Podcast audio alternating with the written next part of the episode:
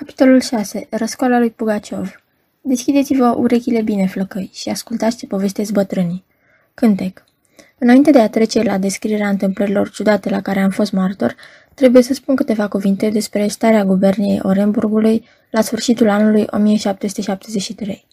Gubernia asta mare și bogată era locuită de o mulțime de neamuri de jumătate sălbatice, care recunoscuseră nu de mult stăpânirea țarilor ruși. Se răsculau mereu, nu erau deprinși cu legile și cu viața civică, cruzimea și firea lor nestatornică cereau din partea conducerii multă supraveghere pentru a-i putea stăpâni. Fortărețele erau construite în locuri potrivite, cu populație compusă mai cu seamă din cazaci, vechi stăpânitori ai malurilor Iacului. Dar cazacii de pe Iaic, în loc să păstreze liniștea și ordinea ținutului, se răzvrătiseră și ei de la o vreme și erau primejdios pentru cârmuire. În anul 1772 s-a petrecut o răscoală în principalul lor orășel, din pricina măsurilor drastice luate generalul major Traumberg pentru a aduce armata la supunerea cuvenită. Rezultatul a fost omorârea barbară a lui Traumberg, schimbarea arbitrară a conducerii și, în sfârșit, potolirea revoltei prin foc de mitralii și pedepse grele. Acestea se întâmplaseră cu câtva timp înainte de sosirea mea în fortăreața Belorgarskaya, acum totul era liniștit sau cel puțin părea așa, Conducerea se încrezuse prea ușor în falsa pocăință a viclenilor răsculați, dar ei își mogneau ura, așteptând momentul prielnic pentru a isca o nouă răscoală. Mă reîntorc la povestirea mea. Într-o seară, asta era pe la începutul lui octombrie 1773, stam singur acasă, ascultând voietul vântului de toamnă și mă uitam pe fereastră cum aleargă nori în preajma lunii. Am fost chemat la comandant. M-am dus îndată. Erau acolo Jvabrin, Ivan Ignatici și uriatnicul cazacilor – nu se aflau de față nici Vasilisa Egorovna și nici Maria Ivanova. Comandantul mi-a dat mâna cu o față îngrijorată. A închis ușa. I-a rugat să șadă pe toți în afară de uriadnic, care sta în prag. Domnilor ofițeri, am o veste foarte importantă. Ne-a spus comandantul și a scos o hârtie din buzunar. Ascultați ce scrie generalul. Și-a pus ochelarii și a citit următoarele. Domnului capitan Mironov, comandant al fortăreței Belogorskaya. Confidențial.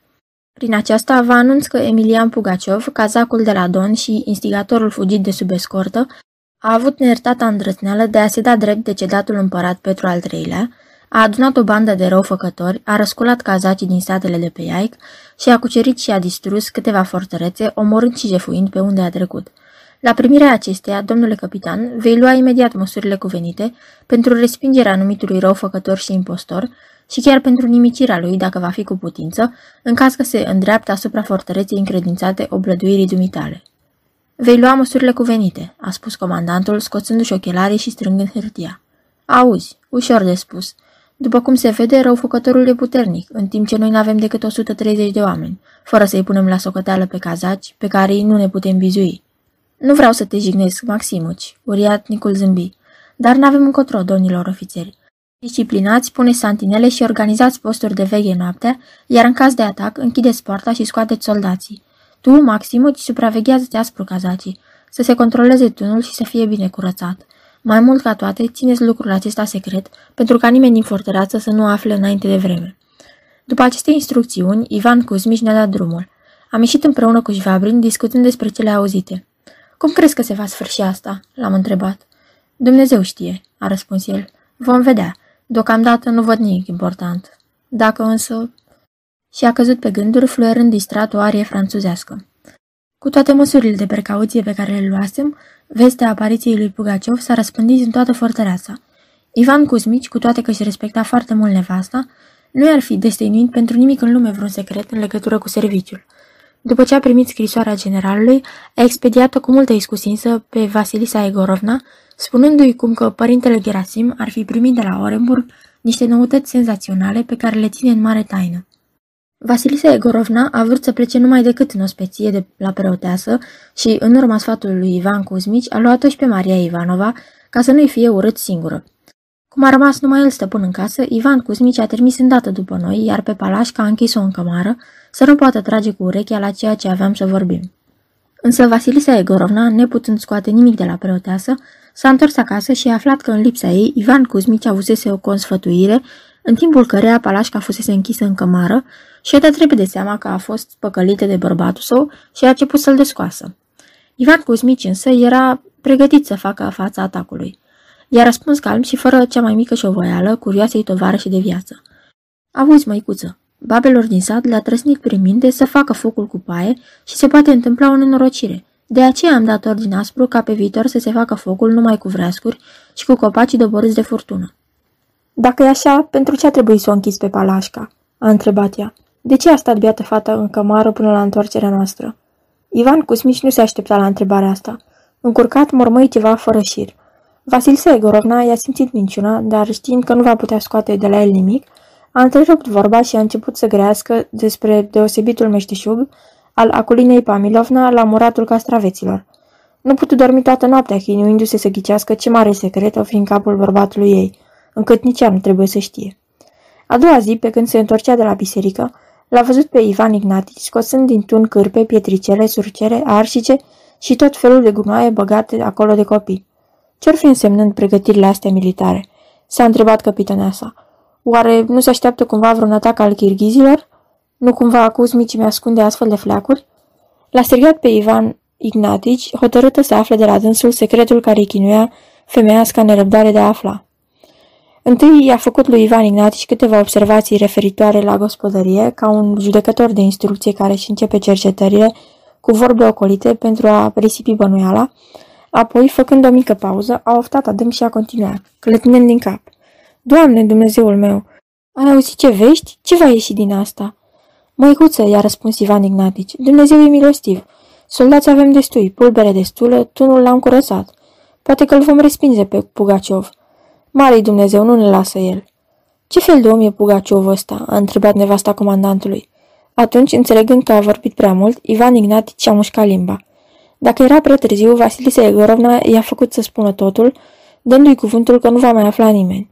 Într-adevăr, și-a ținut făgăduiala, n-a spus niciun cuvânt nimănui, decât doar preotesei și nu de alta, dar ca să nu iară o făcătorii vaca de pe câmp. Curând, toată lumea vorba de Pugaciov. Părerile erau diferite. Comandantul a trimis uriadnicul să afle ce se întâmplă prin satele și fortărețele din jur. Când s-a întors, după două zile, acesta a raportat că a văzut în câmp, la o depărtare de 60 de verse de fortăreață, o mulțime de focuri și că a aflat de la bașchiri că se apropie o armată de o putere nemai văzută. În sfârșit, nu putea spune nimic precis, fiindcă se temuse să meargă mai departe. Printre cazacii din fortăreață era o frământare neobișnuită, se strângea o grămadă pe toate surițele, vorbeau în șoaptă și, îndată ce se apropia vreun dragon sau alt soldat din garnizoană, se împrăștiau. Au fost trimise la ei iscoade.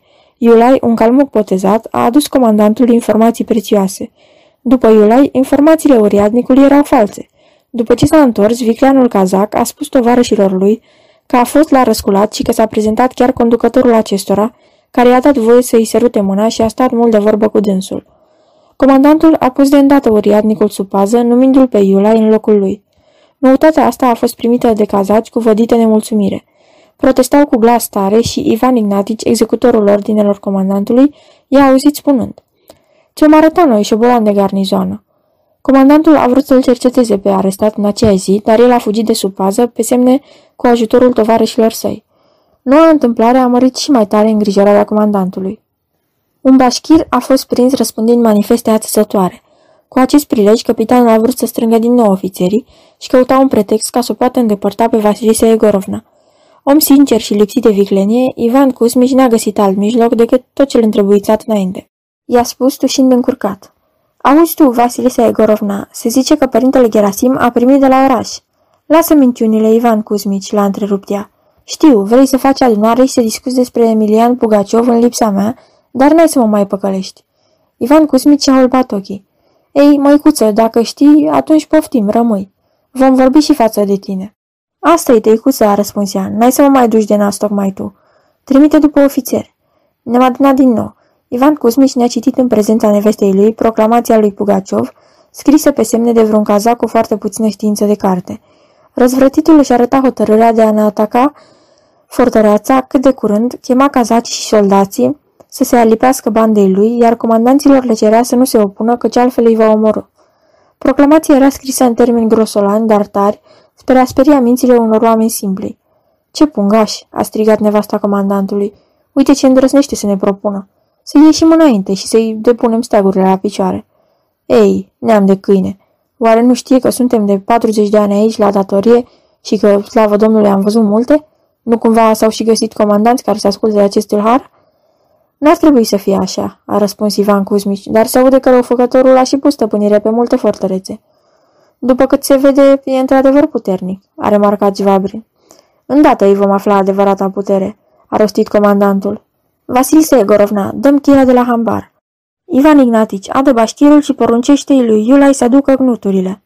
Stai, Ivan Cuzmici, a rostit nevastă sculându-se. Dăm voie să o trimit undeva pe Mașa, să nu se sperie când va auzi strigăte. Și nici mie, drept să vă spun, nu-mi prea place să iau parte la cercetări. Cu bine. În vechime, schingiuirea era un obiect atât de nerădăcinat în justele, încât ucazul binefăcător care a desfințat-o a rămas multă vreme fără niciun efect. Pe atunci se credea că era neapărat nevoie să-ți recunoști vina pentru a fi socotit vinovat, idee cu totul lipsită de temei și potrivnică principiilor juridice elementare. Căci dacă tăgada acuzatului nu dovedește nevinovăția, cu atât mai puțin mărturisirea lui nu poate fi luată drept dovada vinovăției. Chiar și azi mi se întâmplă să aud judecători bătrâni, regretând părăsirea acestui obiect barbar. În vremurile de atunci nimeni nu se îndoia de trebuința caznelor, nici judecătorii, nici imbricinații. Astfel că ordinul comandantului nu ne-a surprins și nu ne-a tulburat pe niciunul. Ivan Ignatic se duse să aducă bașchirul închis în hambar la soția comandantului sub cheie. După câteva minute, arestatul se și află în tindă. Comandantul a poruncit să fie adus înaintea lui. Bașchirul a trecut cu greu pragul, căci un picior era prins în butuc și a scos căciula înaltă de pe cap și a rămas la ușă. L-am privit și m-am cutremurat. Nu-l voi uita niciodată pe omul acela. Arăta ca de 70 de ani. N-avea nici nas, nici urechi, capul era ras, în loc de barbă câteva fire de păr cărunt, era mic de statură, slab, cheboșat. Numai ochii înguști îi ardeau ca focul. Ehei, a rostit comandantul recunoscându-l după acele semne grozave, că era unul dintre răsculații pedepsiți în 1741. După câte văd, ești lui bătrân și ai mai fost pe la noi în capcană. Se vede că nu te răscoli pentru prima dată dacă ți-ai căpățânată de bine geluită. Vine mai aproape și spune cine te-a trimis. Bătrânul Bașchir tăcea, uitându-se la comandant cu un aer lipsit de orice expresie. Ce taci?" a continuat Ivan Cuzmici. Poate nu pricep rusește, prostule?" Iulai, întreabă-l pe limba voastră cine l-a trimis la noi în fortăreață." Iulai a repetat întrebarea comandantului în limba tătărească. Bașchirul însă nu scotea o vorbă, uitându-se la comandant cu aceeași privire de mai înainte. Iacșu, a rostit comandantul, ai să vorbești îndată. Băieți, scoateți-i halatul acela vărgat și caragios. Trageți-i peste spinare câteva. Vezi să-i tragi bine, Iulai. Doi invalizi l-au dezbrăcat pe bașchir. Fața nenorocitului s-a liniștit. Se uita în toate părțile ca un pui de sălbăticiune încolțit de copii. Când un invalid l-a apucat de mâini și l-a aburcat în spinare și când Iulai a luat biciul și a făcut vânt, bașchirul a gemut cu glas slab și rugător, a dat din cap și a deschis gura și atunci am văzut cum, în loc de limbă, îi se mișca un ciot scurt. Când mi-aduc aminte că aceste lucruri s-au petrecut în veacul meu și că am ajuns și eu să trăiesc sub blânda domnie a împăratului Alexandru, nu pot să nu mă mir de iuțeala cu care s-au răspândit cultura și legile umane. Tinere, când îți vor cădea în mână aceste rânduri, adu-ți aminte că prefacerile cele mai bune și mai trainice vin din îmblânzirea moravurilor, fără zguduiri violente. Am rămas cu toții uimiți. Ei, a spus comandantul, după câte văd, nu o să aflăm de la el nimic. Iulai, du la loc în hambar. Noi însă, domnilor, mai avem de grăit. Abia începusem să discutăm situația în care ne găseam când Vasilisa Egorovna a venit într-un suflet cu o față peste măsură de îngrijorată. Ce-i cu tine?" a întrebat mirat comandantul. E rău, tăicuță. Nici Neoziornaia a fost cucerită azi dimineață. Un argat de-al părintelui Gerasim s-a întors de acolo chiar acum. A văzut cu ochii lui cum a fost cucerită. Comandantul și ofițerii au fost spânzurați. Toți soldații luați prizonieri. Curând, răufăcătorii vor fi aici. Neașteptata veste m-a zguduit peste măsură. Comandantul fortăreței Neozornaia este un ofițer tânăr, liniștit și modest și îl cunoșteam. Cu vreo două luni înainte trecuse cu tânăra lui soție dinspre Orenburg și se oprise la Ivan Cuzmici. Fortăreața Nijneoziornaia se găsea la vreo 25 verste de fortăreața noastră. Din clipă în clipă ne puteam aștepta la atacul lui Pugaciov. Am întrezărit soarta Mariei Ivanova și mi s-a strâns inima. Ascultă, Ivan Cuzmici, i-am spus comandantului. Datoria noastră e să apărăm fortăreața până la cea din urmă suflare. Despre asta nu încape vorbă. Însă trebuie să punem femeile la adăpost. Trimiteți-le la Orenburg, dacă drumul mai e liber, sau într-o fortăreață mai depărtată și mai sigură, unde n-ar putea ajunge răufăcătorii. Ivan Cusmici s-a întors spre nevastă sa. Auzi, măicuță? Într-adevăr, n-ar fi bine să vă trimit undeva mai departe până ce ne-om răfui cu răsculații? Ce prostie, a răspuns nevasta comandantului. Se află undeva vreo fortăreață unde să nu ajungă gloanțele? De ce ar fi Belogorskaya mai puțin sigură ca altele? Slavă Domnului, locuim în ea de 22 de ani. Am văzut și bașchiri și chirghizi. Are să-i reziste și lui Pugaciov. Bine, măicuță, poftim, rămâi dacă ai încredere în fortăreața noastră. Dar ce să facem cu Mașa? Bine ar fi dacă vom putea rezista sau dacă vom primi întăriri. Dar dacă răufăcătorii vor lua fortăreața? Atunci... Aici Vasilisa Egorovna s-a bălbuit și a tăcut grozav de tulburată. Nu, Vasilisa Egorovna, a continuat comandantul, băgând de seamă că vorbele lui și ating ținta. Poate pentru întâia dată în viață. Mașa nu trebuie să rămână aici. O trimitem la nașa ei, în Orenburg. Acolo se află oaste și tunuri destule, iar zidurile sunt de piatră. Te sfătuiesc să te duci cu dânsa. Dacă iau fortăreața, ai vedea ce ți s-ar întâmpla, cu toate că ești bătrână. Bine, a rostit nevasta comandantului, așa să fie. O trimitem pe Mașa. Pe mine însă degeaba mă rogi, nu mă duc, nu mă despart eu de tine la bătrânețe să-mi caut mormânt singuratic printre străini. Împreună am trăit, împreună să murim. Fie și așa. Hai, n-avem timp de stat. Du-te și pregătește-o pe Mașa. O să o trimitem mâine dis de dimineață cu câțiva oameni de pază, cu toate că nu prea avem oameni. Unde-i Mașa? La Aculina Panfiliovna. I s-a făcut rău când a auzit că a căzut nici neoziornaia. Mă tem să nu se îmbolnăvească. Doamne Dumnezeule, ce zile trăim! Vasilisa Egorovna s-a dus să-și pregătească fata de drum. Discuția a continuat, însă eu nu am mai luat parte la ea și nici nu auzeam ce se vorbește. Maria Ivanova a venit la cină palidă și plânsă. Am mâncat în tăcere, ne-am ridicat de la masă, mai devreme ca de obicei, ne-am luat rămas bun de la întreaga familie și ne-am dus pe la casele noastre. Mi-am lăsat în adin spada și m-am întors să-mi o iau, presimțind că o voi găsi pe Maria Ivanova singură. Într-adevăr, ea m-a întâmpinat în prag și mi-a dat-o. Rămâi cu bine, Piotr Andreici, mi-a răspuns lăcrimând. Pe mine mă trimit la Orenburg. Rămâi sănătos și fi fericit.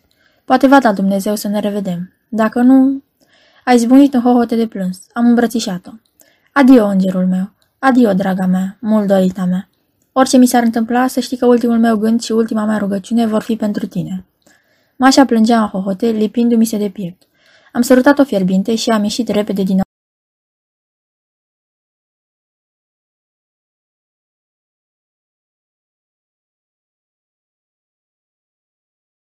Aceasta este o înregistrare Cărțiaudio.eu.